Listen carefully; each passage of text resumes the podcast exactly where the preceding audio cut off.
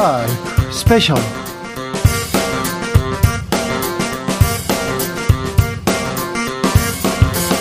2023년 3월 18일 토요일입니다. 안녕하십니까. 주진우입니다. 토요일 이 시간은 일주일 동안 있었던 가장 중요한 일들 정리해드리는 그런 시간입니다. 시사 1타 강사 두 분 모셨습니다.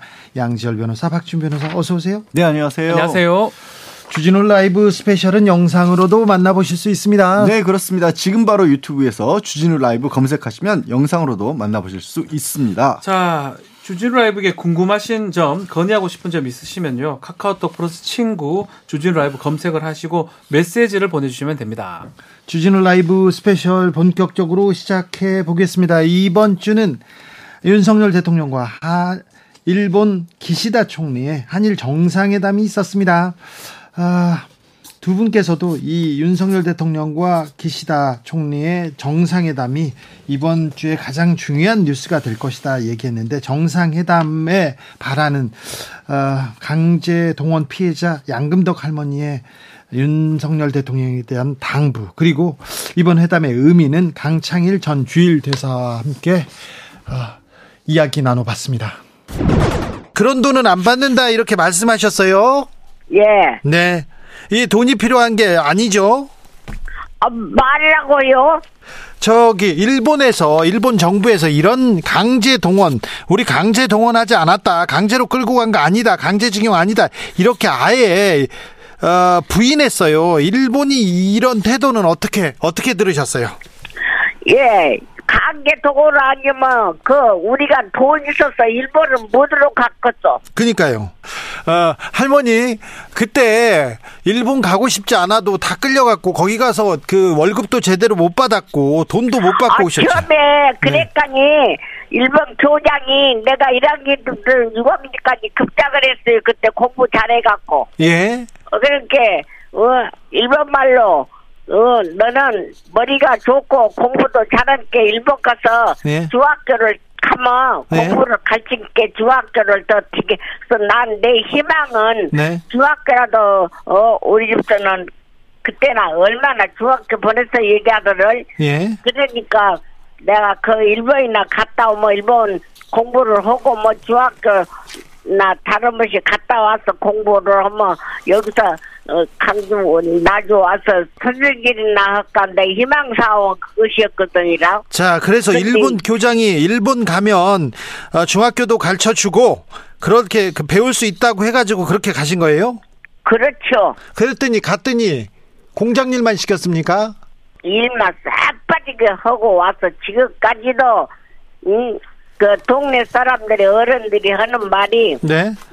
그런 데 가서 몇 놈이나 상대 있냐고 소리가 우리 아버지가 그 소리 듣고 얼마나 부모가 그런 말 듣고 막상 내가 그랬더라도 동네 어른들이 그렇게 말이야 쓰겠어. 아니 그렇죠. 그러면 안 되죠. 그런 게 또 상처되죠. 얼마나 예, 상처돼서. 참 울고 불고 네. 응?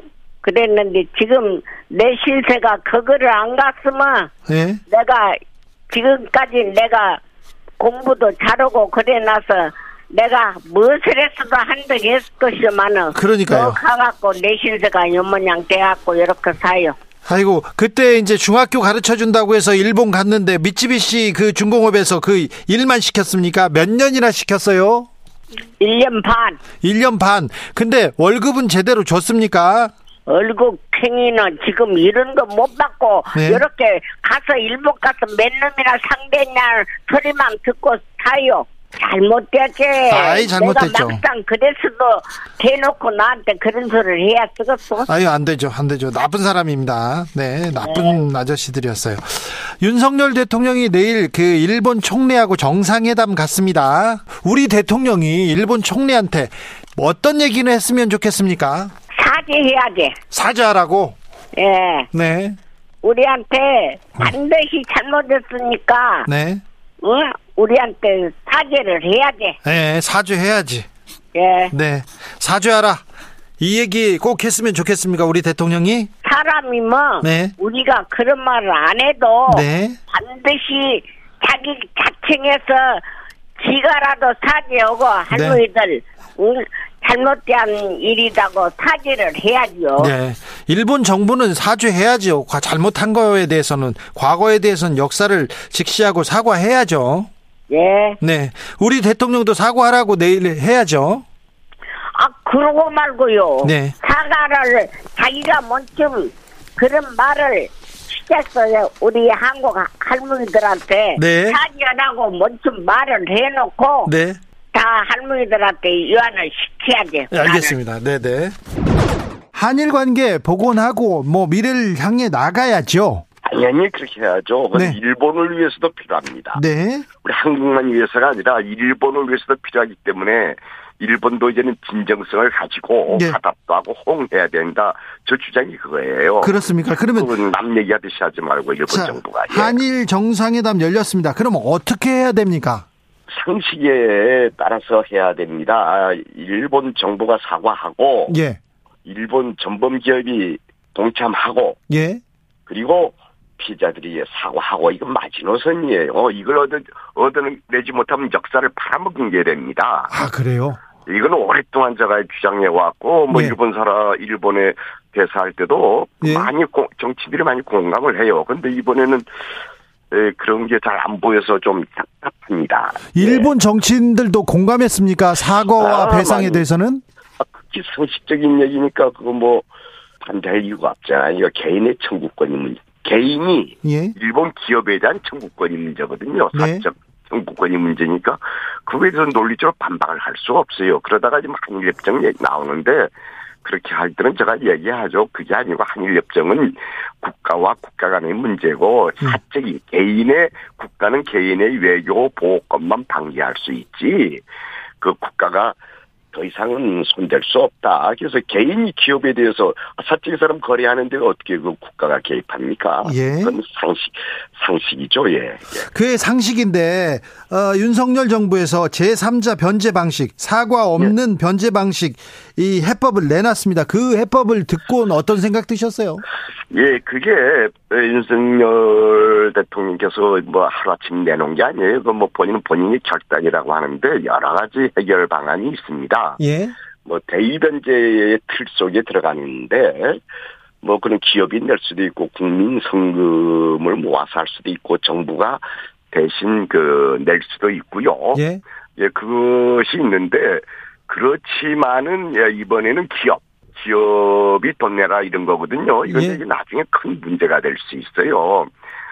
정부가 예. 그 기업에 관여할 수 없습니다. 그 삼성하고 미르재라는 사건은 알고 있지 않습니까? 예, 예. 그래서 이 그런 문제 너무 국가가 주도적으로 하게 되면은 그런 문제가 생기고 저희들 때도 그런 얘기가 있었는데 이제 저희들은 이제 그때에 이제 그 그는 기업 차원에서 한일 경쟁들이 있지 않습니까? 예, 기업 차원에서 먼저 얘기하고 그랬을 때 정부가 받아들일지 안 받을지 이제 그 고민을 해야 되는 지점이죠. 그리고 이 국민 선거도 마찬가지로 국민들이 자발적으로 일어나서 그 다음에 정부가 어떻게 할지 결정을 해야 되고요.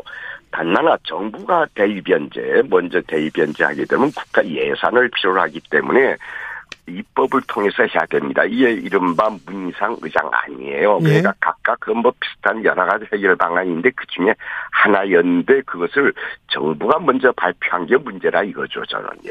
그렇습니까? 기업이 먼저 나와야 돼요. 알겠습니다. 정부가 먼저 예, 예. 나왔다.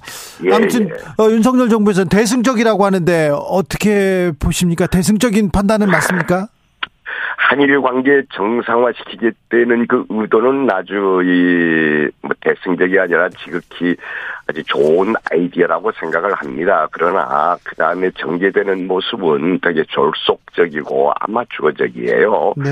백기투항한 게 돼버렸잖아요. 일본이 계속 주장한 게 저희들 보고 그 일본이 가해자인데 저희들 보고 대안을 갖고라고 공개적으로 줄곧 얘기해 왔어요. 예. 그래서 저희는 아, 테이블에 앉아서 역사 문제는 논의하자. 진작에 논의하자. 그렇게 공개적으로 고압적으로 나오면 안 되지 않느냐. 이런 식으로 줄곧 이 사인을 보냈었죠. 예. 예, 그런 상황에서 이번에는 그 일방적으로 일본의 요구를 100% 수용하는 것처럼 예. 비춰졌거든요. 네. 그래서 국민들이 화나 있죠. 역사를 팔아먹었다. 뭐 이런 얘기도 나오고요. 네. 그래서 이 과정 절차가 아주 잘못됐어요. 왜냐니까 이 과거사 인권이 문제는 피해자의 동의를 얻어야 됩니다. 네. 피해자의 동의 없고 또 하나는 이건 중차된 한일 간의 문제거든요. 에, 이것 때문에 국민적 합의를 어느 정도 이루어냈어야 되는데 그거 없이 일방적으로 밀어붙여서 되게 어리둥절하고 그 많은 국민들이 지금 화나 있죠. 이제 뭐 화난 사람 많습니다. 굴욕적이라고. 네. 그런데 네, 우리 정부가 예. 어, 컵의 절반의 물을 채웠으니 남은 절반은 일본이 채울 것이다. 이런 얘기들 하던데 일본이 그럴까요? 예, 두고 봐야 되겠습니다. 이제 저도 일본 정부 보고 꼼수 부리면서 쫓아나게 하지 말고 우리가 대승적으로 대국적 차원에서 이 결단을 내려서 그렇게 했지 않습니까? 네. 협상한 게 아닙니다. 네. 우리 정부가 일방적으로 발표를 했거든요. 예. 그러면 지금까지 협상하던 거 전부 스톱시켜 놓고 발표를 했는데 그러면 일본 정부가 호응하고 화답을 해야죠. 네. 그러니까 자꾸 이 꼼수를 부리는 것 같아요. 이렇게 하면 안 된다. 이거 한일 관계의 정상화, 우호 증진은 한국뿐만이 아니라 일본에서도 참 필요한 사안이에요. 예. 그래서 이제 우리가 예, 공을 던졌으니 일본에서 받아들여서 좀 한일 관계 우호 증진에 좀 나서줬으면 좋겠다 하는 게 기시다 정부에 대한 저희 요망 사항입니다. 네. 그걸 한일 얻어내야 됩니다. 한국 정부는. 네, 얻어내야죠. 네. 네 네. 주진우 라이브 아, 윤 대통령 일본 가서 어떤 얘기 했으면 좋겠어요? 얘기하니까 양금덕 할머니가 사죄해야지, 사과는 받아야지, 이 얘기 하셨습니다. 이 피해자들에 대한 사과, 과거에 대한 사과는 우리 정부의 마지노선이었다. 이 얘기는 또 전 일본 대사가 얘기합니다. 개인의 피해에 대해서 국가가 이래라 저래라 하면 안 된다 얘기했는데 왜 우리 정부가 백기투항했는지 안타까워했습니다. 한일 정상회담 어떻게 보셨습니까? 어, 저도 이제 정상회담 마치고 기자회견하는 거를 이제 뭐 생방송으로 봤는데요.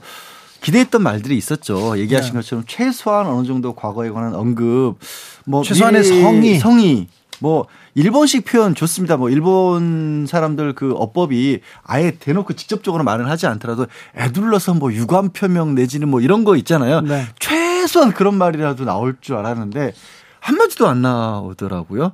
한마디도 안 나오고 대통령 우리 대통령도 마찬가지로 그 얘기는 없었고 그리고 저는 이제 가는 데마다 그 얘기를 하는데 사실 이번 그 강제동원 관련된 정부 해법은요 판결을 뒤집은 게 아니에요.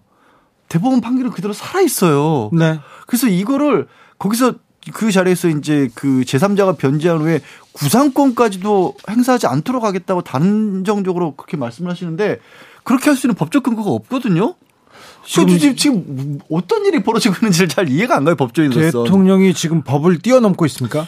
그렇죠. 행정이 있고 사법이 있고 이제 뭐 입법 삼권 분립이 있다면 사법적 어떤 법원 판단을 행정이 그걸 넘어갈 수가 사실 없어요. 삼권 분립은 훼손했네요. 그 만약에 이제 그게 그렇다면 뭐 구상권을 뭐 안 하겠다 그 부분은 그런 의미가 있는 것 같고 저는 이제 외교적 어떤 언어적 측면을 봤을 때는 일본은 뭐 사실 요리조리 피- 피해 나가는 기시다 총리가 말을 그냥 뭐한 바가 없어요.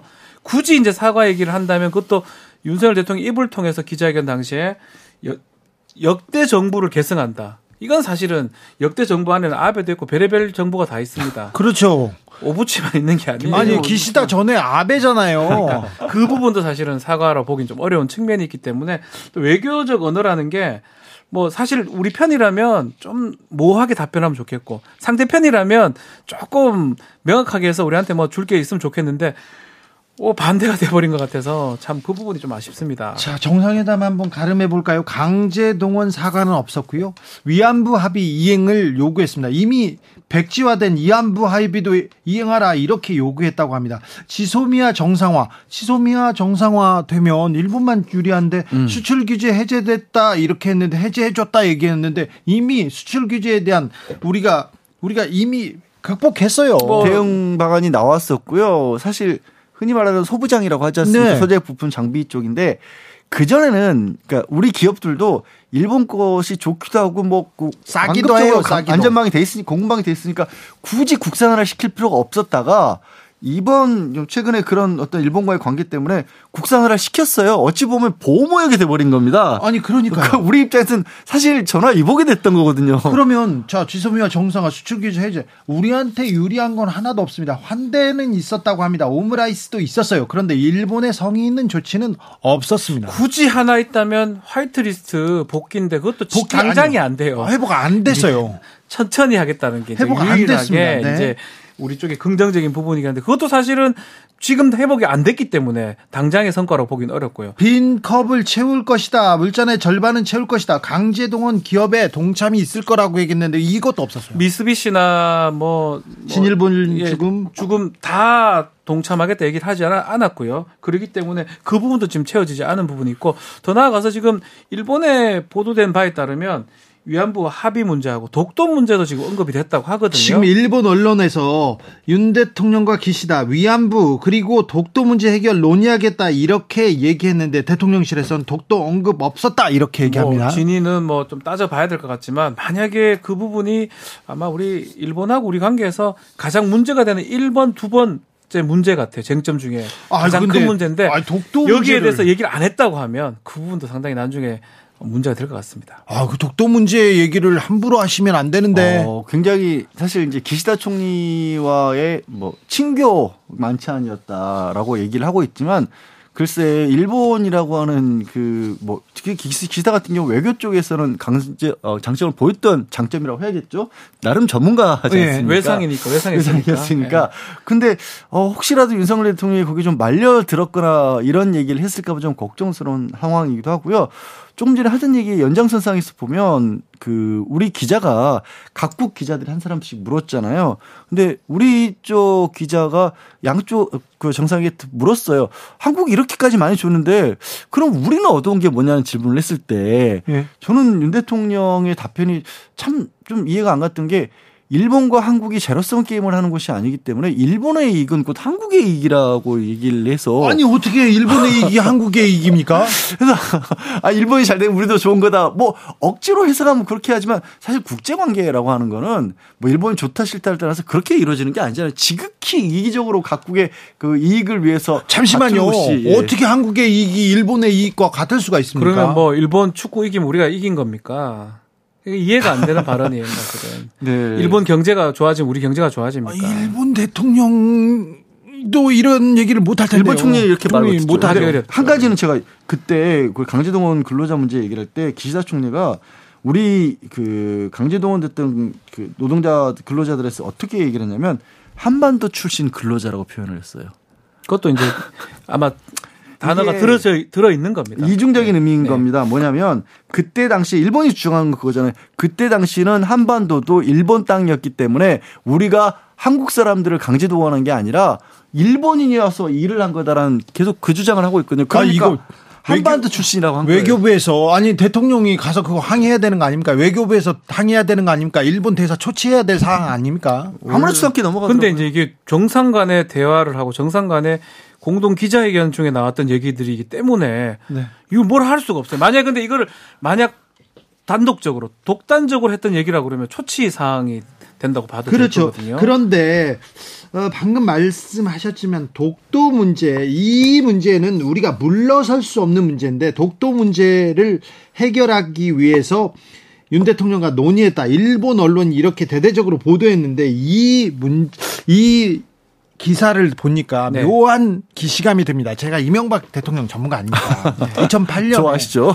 2008년에 어, 이명박 대통령이 일본에서 일본에서 후쿠다 야수 일본 총리를 만났어요. 만났는데 다케시마 일본 다케시마라고 하겠죠. 일본 일본에서는? 사- 일본 총리가 다케시마 일본 땅이라고 명기하지 않을 수 없다 이렇게 뭐 참고서에 이렇게 해설서에 중학교 사회과 해설서에 이렇게 얘기를 했다고 합니다. 그때 이명박 대통령이 지금은 곤란하다.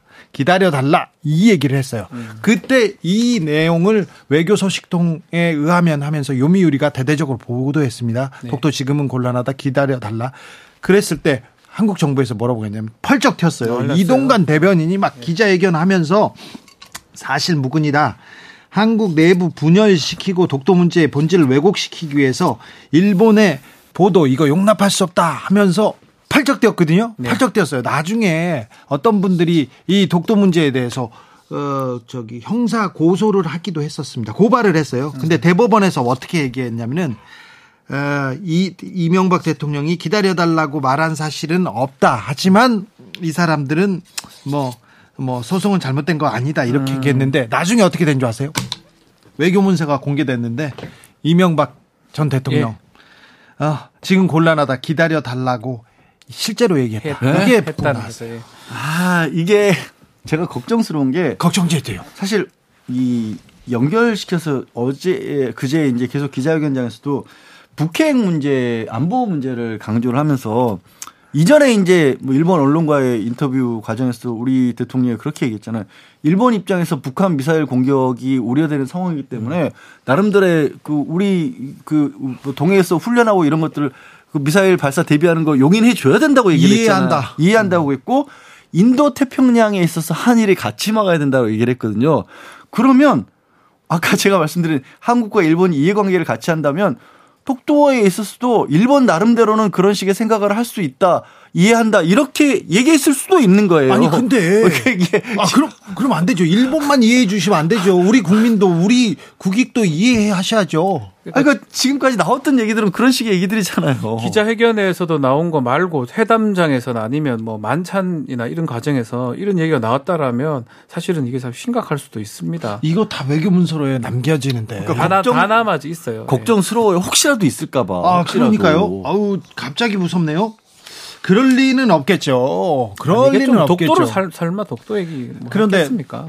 한일 정상회담, 확대 정상회담을 하는데 김태호 1차장이 보이더라고요. 네. 저는 근데 그 자리에 그 1차장이 가는 거기까지. 도착해야 되는 정도의 자리인가요? 근데 김태호 1차장이 이명박 정부 시절에 또 저야 저야 또 이명박 네. 정부 아닙니다. 이명박 정부 시절에 한일 군사 협정을 밀실에서 졸속히 밀실에서 맺으려고 했는데 야 군사 협정을 일본하고 맺는다고 이건 너무하다. 아무리 우리가 일본과 가깝다 가까운 정권이라고 해도 이건 너무한다면서 김태호 그 그때 당시 청와대에 있던 비서관을 경질합니다.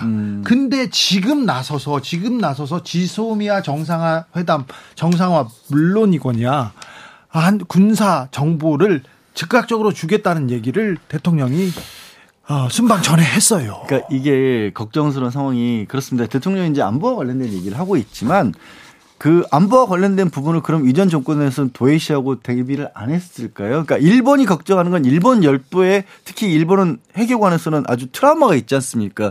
일본이 걱정하고 있는데 문제는 지금 우리 대통령이 나서서 일본이 그렇게 적극적인 어떻게 보면 자유대 수준을 넘어서는 군사 행동까지도 용인해 줘야 된다라고 얘기를 해보면 일본이 추진하고 일본의 극우 정권이 추진하고 있는 그들 입장에서의 정상화 그리고 그게 아니라 일반적인 입장에서 봤을 때는 전범 국가로서 군대를 보유하는 걸 우리가 도와주는 모양새가 되는 아, 거죠. 그게 거예요. 이해를 해야 돼요? 그걸, 그걸 왜 우리가 나서서 도와줘야 자민당에서도 되냐고요. 자민당에서도 아주 보수적인 네, 극우 인사들만 극우 이렇게. 인사들 주장하는 거랑 맞닿아 있는 거예요. 아니, 그런데 맥이 일본 믿을 수 있습니까? 어떻게 믿습니까? 일본이 군사 대국화되고 그리고 어뭐 전쟁 침략을 해본 사람들이잖아요. 그 사람들. 그러니까 미국 침략 국가 아닙니까? 미국 뒤, 뒤에는 미국을 빼놓고 얘기할 수가 없는 게 미국 입장에서는 지금 인도 태평양을 경계로 해서 북중러와 지금 대치선을 마련을 하고 있는 상황이고 특히 중국과 긴장 관계를 계속해서 하고 있지 않습니까? 그런데 일본이 앞장서 주기를 그럼 미국 입장에서는 칠함대 빠지고 비용도 좀 줄일 수 있고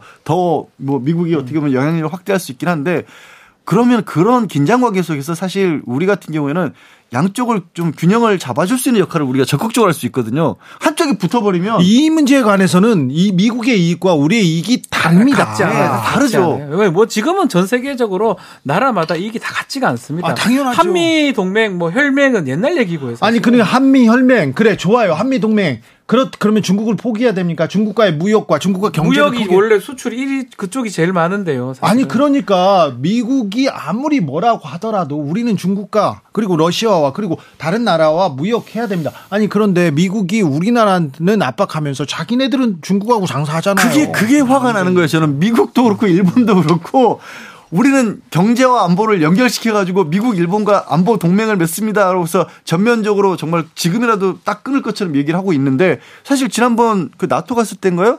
우리 저 대통령실에서 아 이제 중국하고는 끊어야 된다라는 식의 얘기를 해서 큰일 한번 난리가 아, 났었잖아요. 이거는 근데 막상 미국하고 일본은 중국하고 계속해서 이면 거래를 하고 있어요. 이거는 전략도 아니고요. 이게 전술도 아닙니다. 이제 국익이라는 얘기를 많이 했는데 국익이라는 게 이런 거거든요. 뭐저 세계 외국 나가서 이제 특히 국제 무대에서 정말 정말 영원한 적도 없고 영원한 어, 우방도 없는 그런 상황인데 너무 지금 쉽게 외교 안보를 또 경제를 합쳐가지고 네. 어, 블록화 하는 게 아닌가. 이번 정상회담이 그런 측면에 봤을 때는 앞으로도 참 상당히 우려스럽고 또 앞으로 있을 우리 한미 정상회담도 있습니다. 네. 뭐 또 G7까지 이제 진행이 될 것 같은데 상당히 좀 우려스러운 부분이 있는 것 같아요. 아, 우리의 노력에 비해서 일본의 성의는 거의 없었던 정상회담이었는데 이 정상회담의 음, 의미에 대해서는 계속 저희가 짚어 보겠습니다.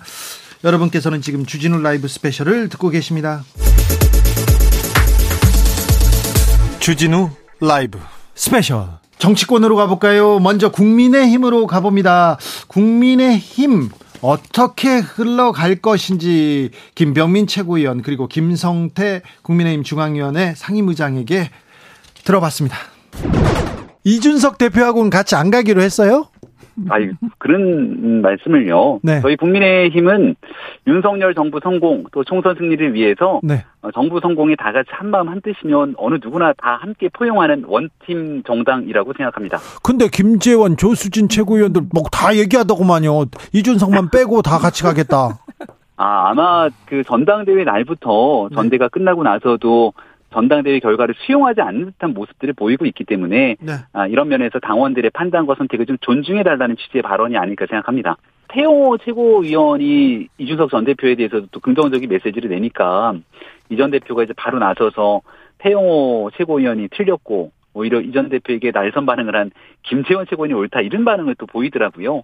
상식과 비상식의 대결 구도를 이렇게 만들어내는 모습들을 보면서 새롭게 지도부가 출범한 여론조사를 보니까 70%가 넘는 분들이 이 지도부 참 잘 출범했다 긍정평가를 하는데 아, 너무 전당대회 결과를 수용하지 않는 듯한 메시지를 냈던 것들에 대한 이 비판적 기조가 있었던 것이고 그런 내용들이 잘 정리가 되게 된다면 원팀으로 함께할 수 있을 거라 생각합니다. 아, 그, 그 여론조사는 국민의힘 지지층만 한 거예요. 전 국민을 한 건 아니고. 아, 그 국민의힘 지지층에서 전당대회 선택을 하고 난 뒤에 어떻게 평가하느냐에 대해서는 어 이번 전당대회에 대한 지도부에 대한 긍정 평가가 훨씬 높았다는 점을 다시 한번 말씀드립니다. 네, 아 신기한 여론조사도 참 많기도 하지 이런 생각도 하는데요. 자, 김병민 최고 어, 예. 어제였습니까? 그제였습니까? 윤 대통령과 국민의힘 신임 지도부 밥 먹었죠? 예, 그제입니다. 네, 어디 가서 용산 가서 먹었어요? 용산 대통령실에 가서 만찬을 가졌고요. 뭐 먹었습니까?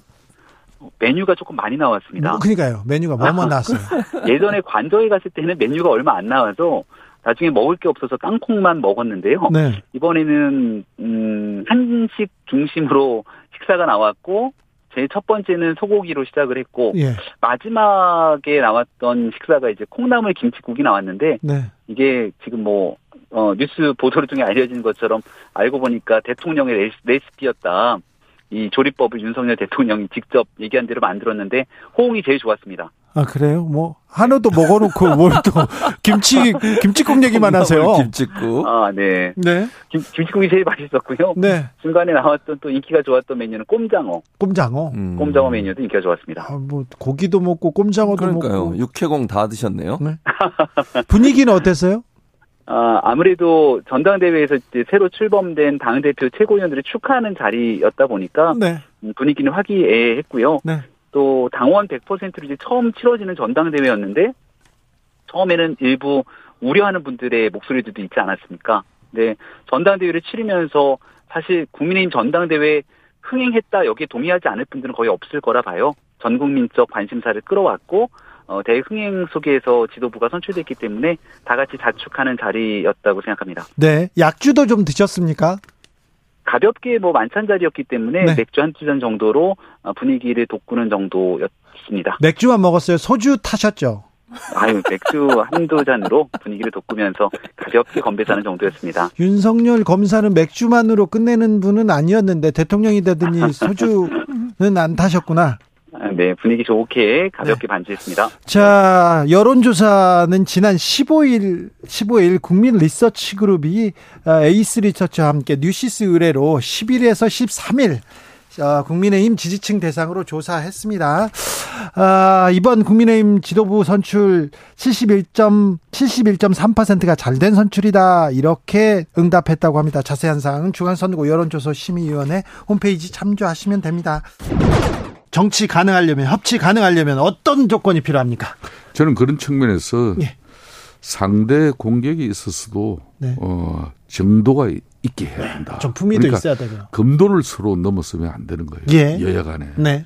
정치적 공격 당연히 해야죠. 예. 당연히 하지만은 그것도 국가 국민들이 볼 때 상식과 정도 금도를 벗어나지 않은 그런 선상에서 공격하고 네. 때로는 자기 성찰과 희생으로서 상대를 갖다가 또 이해시킬 수도 있는 그런 아픔을 가져야죠. 그런데 네. 전부 새치 해로서만 그냥 상대 그냥 어? 그냥 아프게 공격해놓고 아, 의장님이야. 자신은 아무것도 희생하지 않으면서 이런 정치하면 안 되는 아, 거예요. 의장님이야. 품격도 지키고 서로 얘기도 하고 그래 너 잘 듣고 그렇지만 아, 지금 정치권에 있는 사람들 특별히 중요한 자리에 있는 사람들이 그렇게 하나요? 오늘 그 김기현 당 대표가 이재명 대표를 찾아가서 상당히 하기애애한 네. 그런 좋은 말씀들을 주고받았어요. 예. 어, 이재명 대표께서도 어, 페북에서 민생 문제 해결을 위해서 잘하기 경쟁을 한번 벌려보자. 네. 어, 이재명 대표가 아주 좋은 제안을. 한 거죠. 예. 여기에 김기현 대표도 전적으로 100% 공감한다. 어, 그러면은 이제 어, 올 김기현 대표가 객주로 만나자. 네. 그리고 또 이재명 대표도 이 대선 공통 공약 추진단을 만들자. 네. 아, 뭐 조- 얼마나 좋은 얘기예요. 좋습니다. 그래서 이제 뭐 이재명 대표의 사법 리스크는 그거는 검찰과 법원이 판단하는 것이고 예. 앞으로 이제 이 강제징용 해법이나 이런 부분도 이거 언젠가는 이제 우리가 한번은 극복해야 될 문제 아닙니까? 예. 어, 뭐, 참, 일본 식민지의 그 아픔, 고통, 역사는 절대 우리가 잊어서는 안 되죠. 그렇지만은, 일본 용서 정말 하기 힘들지만 우리가 이거는 또, 이제는 매듭을 지으면서 미래를 만들어 가야 되는 그런 정치. 이걸 이제 내일 대통령 가는데, 정말 민주당 입장에서도 기존의 인식을 좀 한번 달리 해주면은, 앞으로 협치 전국이 엄청 좋아질 거예요. 그럴까요? 예. 자, 김기현 대표, 이재명 대표 만났습니다. 윤석열 대표, 윤석열 대통령은 이재명 대표 안 만날까요?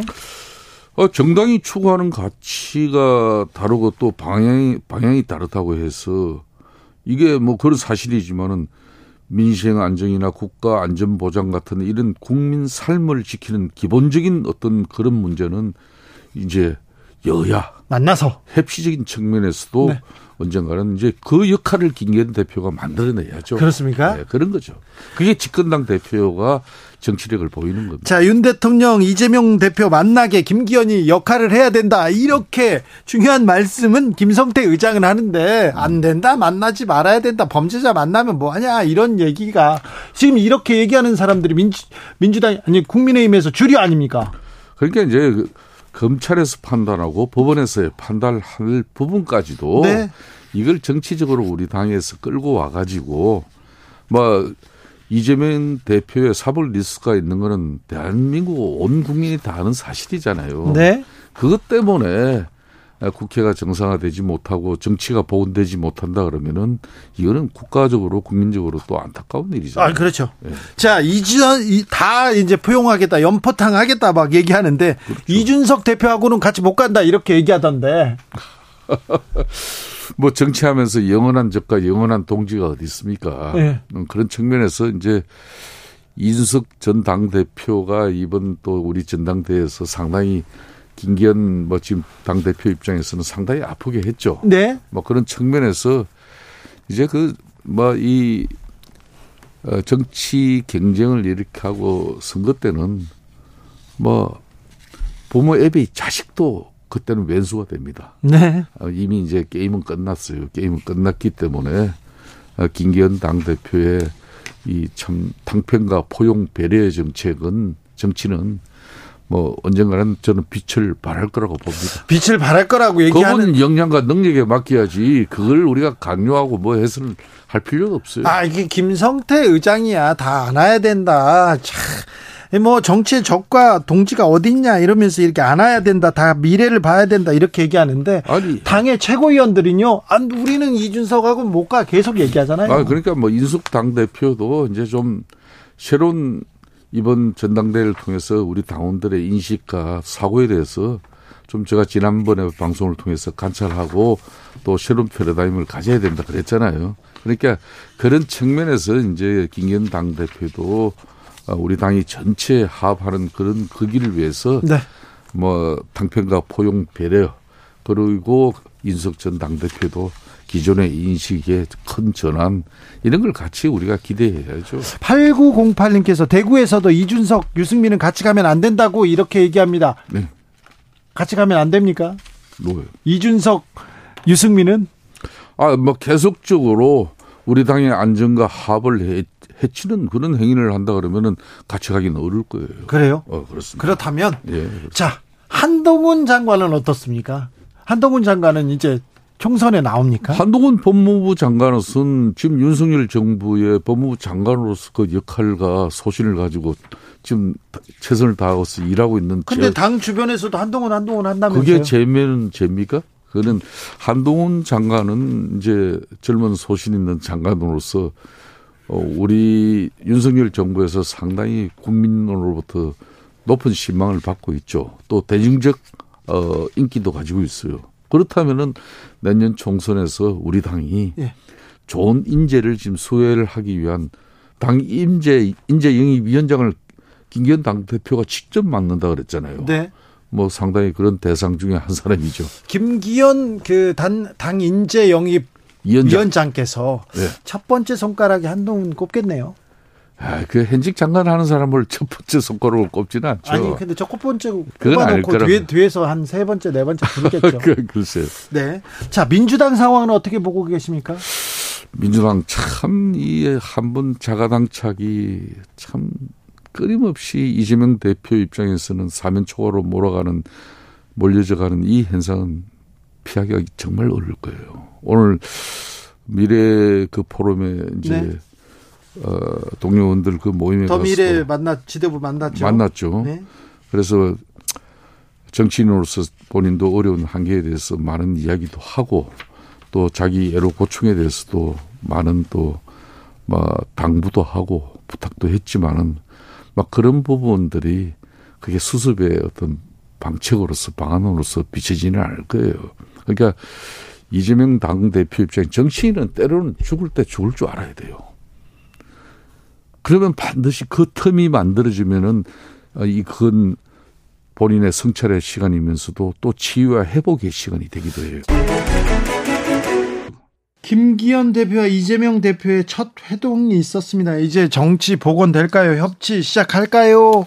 근데 좀 어려워 보여요. 그러니까 뭐 민생을 얘기하고 있었는데 사실 김기현호에서 이번에 그 1호 뭐 추진하기로 했던 것이 어 한국 내 그 주자파 척결? 뭐 종북 간첩 찾아내는 걸 처음으로 추진해서. 매일, 매일 지금 노총을 이렇게 예, 압수수색 그래서 하는데 뭐- 간첩 잡기라면서요? 예, 특위를 만들겠다라고 하고 있어서 아, 좀 사실 어, 그 노조 개혁이라고 하는 부분들이 그 이제 뭐 대통령실이 아니면 여당에서 그런 표현을 쓰고 있는데 그게 뭐 지지율 상승에도 뭐 도움이 된다 뭐 이런 얘기까지 있어서 그런지 모르겠는데 거기에 북한까지 연결을 자꾸 시키고 있고 지금 우리 사회가 그렇게 북한과의 관계에 있어서 간첩을 걱정해야 될 만큼의 약한 안보 수준을 가지고 있다고 봐야 되나? 심지어 어떤 언론을 보면 경찰에도 어, 이거 할당제처럼 이렇게 뭐 실적을 매기겠다 간첩을 잡으면 아, 지금 뭐 노조 그리고 뭐 간첩 그런 쪽에 특진 걸려 있다 이런 얘기하고 어, 승진 시켰다 이런 얘기 계속 나오고 있어요. 그 지금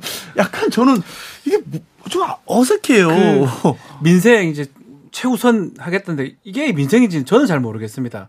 뭐 사람에 따라서 종북 잡는 것도 민생이라 생각할 수도 있겠지만 일반적인 국민 입장에서 때는 이 종북 척결 뭐 좌익이라 그러나요? 이런 척결하는 게 민생이라고 생각하기 아니, 좀 어렵죠. 요즘 세상에 종북 얘기하고 자 주사파를 외치고 북한을 찬양하고 그러잖아요. 그러면 사람들이 웃어요. 이거 그. 맥락이 정말 협치보다는 아직까지 이제 대통령실이나 원하는 방향이 좀 노동 주- 노- 노동 개혁 중에 노조를 지금 어떻게 뭐 사실 노동 회계 부분 이런 부분은 공감하는 국민이 있을 수 있어요. 뭐 약간 원래비 이런 폭력 부분이 있었는데 네. 그 말고 지금 이걸 노조를 어떤 좌, 주, 주사파라든지 좌익으로 가는 걸 공감을 많이 할까? 또 두 번째.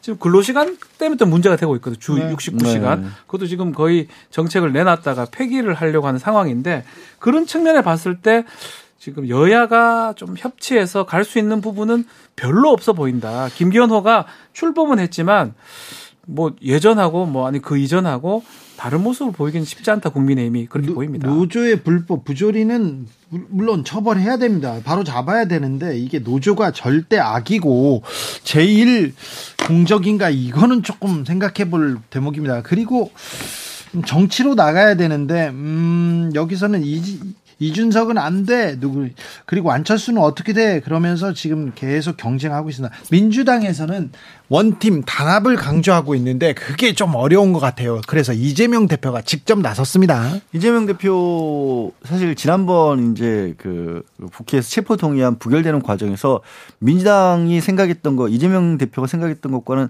좀 다른 결과가 나왔죠. 예. 의외로 부결이 되긴 됐지만 그 과정에서 좀 뭐 갈등이 많이 노출이 됐다. 라고 볼 수밖에 없고 그 노출된 이후 언론에서도 계속 그 부분을 많이 지적을 했지 않습니까? 예. 그리고 내부에서도 이제 비명계 쪽에서는 그런 발, 얘기들을 좀 하더라고요.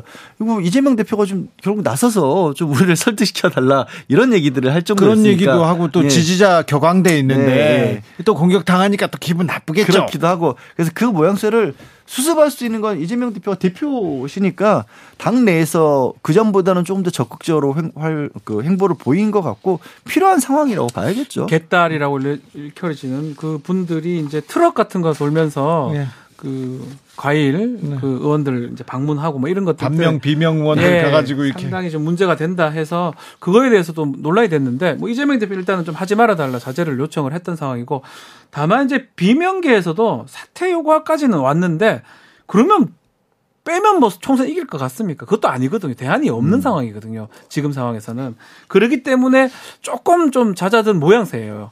그런데 붙었다가 지금은 점점 좀 잦아드는 모양새입니다. 개딸로 불리는 강성 지지자들은 그러면 하지 말라고 한다고 해서 아니에요. 있을까요? 안 할 리는 별로. 계속해요? 오히려 보면 그런 음 지금 어떤 이 당원 내지는 강성 지지자 강성이라는 표현을 저는 별로 예. 좋아하진 않은데 이걸 좀 다르게 봐야 될 것 같아요. 지지하는 분들이라고 해서 그럼 당 대표가 지지하는 분들한테 이거 하세요 하지 마세요 하면 따라야 되는 건가? 저는 오히려 당과 그 일반 국민들과의 관계에 있어서는 상호작용을 하는 것이고 이분들은 독립적으로 본인들의 뜻답시를 하는 거거든요. 이분들이 그걸 꼭 잘했다 이런 걸 떠나서 일부 언론에서는 야 저 사람들이 저렇게 좀 뭐 좀좀 심한 모습을 보이고 있는데 당 대표가 아무것도 안 하고 있으니까 당 대표 책임이다 이렇게 가는 논리는 좀 안 맞는. 것 같다는 만약- 거죠. 좀 예, 이 시대에는 안 맞는 것 만약에 같아요. 음. 예를 들어서 팬덤이라고 씁시다. 팬덤이 쳐가지고 팬덤이 50% 넘어가면 그냥 그건 당 의사회가 되는 거예요. 그 강한 강하다고 표현하고 저도 그게 맞지 않다 고 보는데 모든 언론에서 강성 지지자 표현하니까 그렇게 생각하면 다한 팔 정을 반 정도 강성이다 그러면 그게 저- 정상이 되는 거예요. 그러니까 이거를 자꾸 자꾸 뭔가 프레임으로 만드는 것 같아요. 아니 그런데 문재인 전 대통령을 네. 뭐 수박이라고 하고 이낙연 출당하라 이렇게 얘기하고 이게 그렇죠. 이제 그런 부분들 말씀하신 부분들을 네. 이제 이재명 대표가 아, 이렇게. 이렇게까지 가서는 안 된다라고 직접적으로 얘기를 하고 나섰고 공천 TF 자체 아예 여러 사람들을 결국 이제 매번 얘기하지만 국회의원분들이 가장 신경 쓰는 건 본인 배지 아니겠습니까? 그게 걸려 있기 때문에 이렇게 나온다 아니더라도 혹시라도 그런 걱정의 소지 내지는 바깥에서 그걸 이용해서 좀 외부에서 흔드는 거 있잖아요. 그걸 막기 위해서 이제 이재명 대표가 직접 나서서 움직이고 있다 봐야겠죠. 이번 주에는 또 전두환 씨의 손자의 아우 폭로 어, 매우 충격적이지만 또 필요하다. 아, 아직까지 전두환 일가에서 내지 않은 950억이 넘는 추징금. 그런데 그 사람들은 수천억 원의 재산을 가지고 떵떵거리면서 살고 있다. 전두환 씨 집안에서 폭로가 나오면서 이 문제도 큰 주목을 받았습니다. 그렇죠. 본인이 이제 영상 같은 걸 만들어서 SNS에 어, 비밀 금고가 연희동 자택에 있다.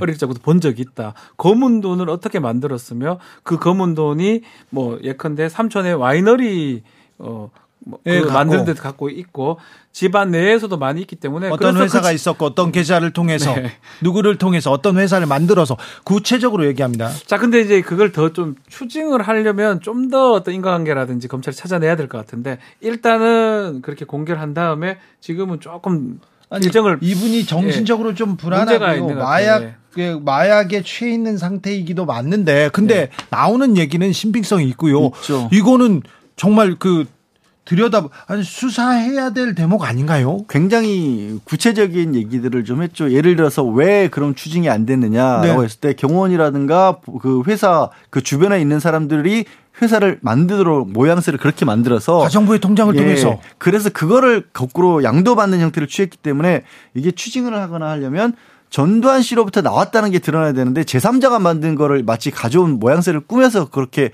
어, 가져오기가 어려웠다. 이런 얘기도 직접적으로 그렇죠. 했고요. 본인이 어렸을 때 뭐 특급 호텔에 뭐 수십 명이 계속해서 뭐 호화롭게 여행 다녔던 얘기들 그 그걸 뒷받침을 쓰는 자료들 이런 것도 얘기를 했고 안타까운 게 이제 어제는 이분이 그냥 그 방송 도중에 기절해서 예, 잡혀가는 듯한 그런 모습까지 나와서. 그러니까 예. 솔직히 그래요. 정상적인 생각 내지는 정상적인 어떤 삶을 영위하기 힘든 게 정상 아닌가요? 이런 네. 그러니까 저 같은 그래도 맞아요. 본- 본인의 본인 스스로 얘기했잖아요. 어렸을 때는 아무것도 모르고 그냥 그냥 즐기고 혜택만 받았는데 살아오면서 주변 사람들로부터 내 할아버지가 어떤 사람인지 알게 되고 나니까 너무 힘들었다. 본인 주장에 따르면 뭐 아버지 문제도 네, 사실은 네. 있었고요. 뭐 외도라든지 이런 것들 밝히면서 아마 그런 것들에 대해서 충격을 받은 것 같은데 어쨌든 간에 지금 정, 정신적 그런 부분 때문에 검찰이 아마 아니면 좀 유심히 살펴는 보고 있지만 좀 더 찾아내야 됩니다. 아니요. 그런데 네. 사실 국세, 단초가 될 수는 있지만 국세청이나 검찰이 나서기만 하면요. 네. 이 집안의 재산 형성 내역을 이렇게 쭉 보고요. 어, 재국 씨 그러니까 첫째 아들의 아들의 회사 그리고 부동산에서 그리고 외국 계좌로 빠져나간 흔적 같은 것도 보였어요. 둘 첫째 딸 효선 씨 주변 사람들한테 어떤 돈이 갔고요. 재용 씨는 이이 지금 폭로를 이어가고 있는 손자의 아버지입니다. 재용 씨는 실질적인 어, 전두환 씨의 비자금 관리원으로서 그, 그 관리하다 감옥에도 갔다 온 분이세요. 그래서 이 내용을 좀 따져보면 그리고 재만 씨, 어, 셋째 아들의 나파벨리 와이너리, 와이너리. 이 부분은 다 알고 있으면서도 지금까지는 봐줬는데 네. 내부의 고백입니다. 어찌 보면 자기가 자백하고 있어요. 자기의 범죄를 자기 통장 이렇게 아주머니의 계좌를 통해서 이렇게 받았다 하면서 자기가 고백하고 있지 않습니까? 수사 나서야 되는데 가는 게 좋, 맞는데 아, 그러기에는 참 또 정신적인 부분 얘기가 분명히 될 것 같아요. 검사들이 이런 거 수사 열심히 하면 국민들한테 조금 조금 성원을 받을 텐데. 950억 남은 거 맞아 추징을 좀 하면 좋은데요, 사실은. 해야죠. 이 나파벨리 하나만 이 와이너리 하나만도 그거만 해도 가능할 것 같긴 네. 수천억 원인데 네. 이 여기까지 의지를 보일까요? 그러기는 좀 쉽지 않죠. 그, 그럴 거였으면 지금 몇 년입니까? 2014년부터 지금 추진을 시작해서 9년이 제가- 됐었는데. 제가 전두환 취재도 많이 했는데요. 네. 그 주변 사람들이 전두환 일가 주변 사람들이 전두환 너무 좋아하고 너무 모셔요. 왜 그런가 했는데 돈을요. 돈이 있으니까. 돈을 너무 많이 줍니다. 생각하는 것보다 당신이 생각하는 거에 10배, 100배를 아유, 줘요. 언론사들도 그때 당시에 이제 뭐 자랑스럽지 못한 선배들이지만 전두환 시절에 저 청와대 출입하고 그러면 아, 우선 아파트들이 생기더라고요. 자, 그 뭐. 전두환 그때는 청와대 출입하다가 나갈 때요. 아파트 한 채 값을 받았다고 합니다. 그런 일이 비일비재했고요. 그러면 안 좋아하겠어요. 그다음에 예, 조의금으로 조의금으로 5천만 원 받았다는 사람도 받았고요. 제가 전 씨가 직접 오는 그 결혼식 또 가본 적이 있거든요. 네. 아우, 거기 그 저 뭐 혼주들이 엎드려서 큰절하고 막 그래요. 왜 그러냐면 돈을 그 당시에 90년대, 2000년대 그때 막 5천만 원을 줬다는 얘기를 들었다니까요. 그 돈이면 큰 돈을. 네. 아, 추징금 언제 납부할 거냐 기자가 물어봤더니 네가 좀 내줘라. 어, 네가 그렇죠. 좀 내줘라. 막 화를 냈던 그런 기억도 나고요. 아무튼 역사의 정의라는 게 있는데 정의 앞에서 좀 겸허해야 되는데 이 역사와 정의 하, 이의 목소리가 나오기도 전에 전두환 씨는 그냥 떠났네요. 역사 앞에 겸허해야 되는데 윤석열 대통령 네 그리고 전두환 씨 네, 그리고 모두가, 우리 국민 모두가 겸허해야 되는데, 누구도 자기가 책임지고, 자기가, 어, 어, 내가 다 알아서 할게. 그렇게 얘기할 수 없습니다. 그러니까 이래서 과거에 매달리지 않은 게 아니라 그냥 무조건 덮고 미래로 가기가 어려운 거예요. 지금 과거가 아니라 현재도 이렇단 말이에요. 아니요. 근데 뭘 덮고 미래로 가요? 과거를 딛고, 현재로 가는 거고요. 과거를 통해서 미래로 가는 거 아닙니까? 그렇죠. 과거는 뭐 연결이 돼 있는데 어떻게 그걸 끊을 수가 있습니까? 네. 뭐 사과 한 번 더 받는 게 뭐 그렇게 중요하냐? 아니, 물, 물어야죠.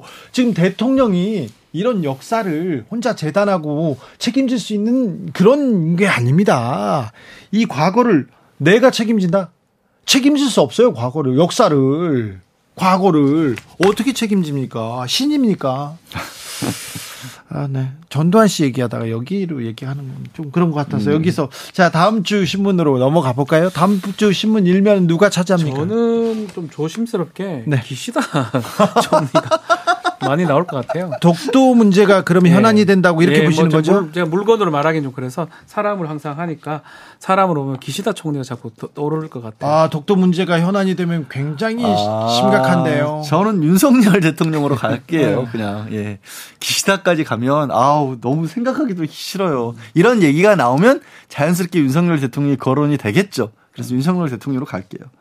아 묘한 기시감이 듭니다. 저는 이명박 전 대통령 아, 계속 그렇습니까? 생각나요. 그 세 사람이네요. 일 그 오사카 출신이어서 네. 일본 언론에 마, 어, 막강한 환대를 받으면서 대통령이 됐는데 대통령이 됐습니다. 그때 뼛속까지 친일이다 그런 얘기도 나왔었죠. 주변 분들이 얘기를 해가지고 그런데 어, 일본 굉장히 친일적인 정책과 외교로 가다가 가다가 잘 안 됐어요. 안 되니까 지지율을 만회하기 위해서 독도에 갔었잖아요. 아 그래서 오히려 또 문제를 일으켰잖아요. 심각하게. 한일 관계가 지금 굉장히 그 잘 되던 그러니까 김대중 음. 노무현 정권에서 잘 나가던 한일 관계가 헝클어진 게 이명박 전 대통령 때였어요. 그렇습니다. 맞아요. 아 그런데 뭐 그 전철을 밟지 말아야 되는데 이명박 전 정부 때 대일 외교 외교를 망쳤던 사람들이 지금 대통령실에 윤석열 대통령실에 많이 있어서 김태효 차장을 비롯해서 많이 있어서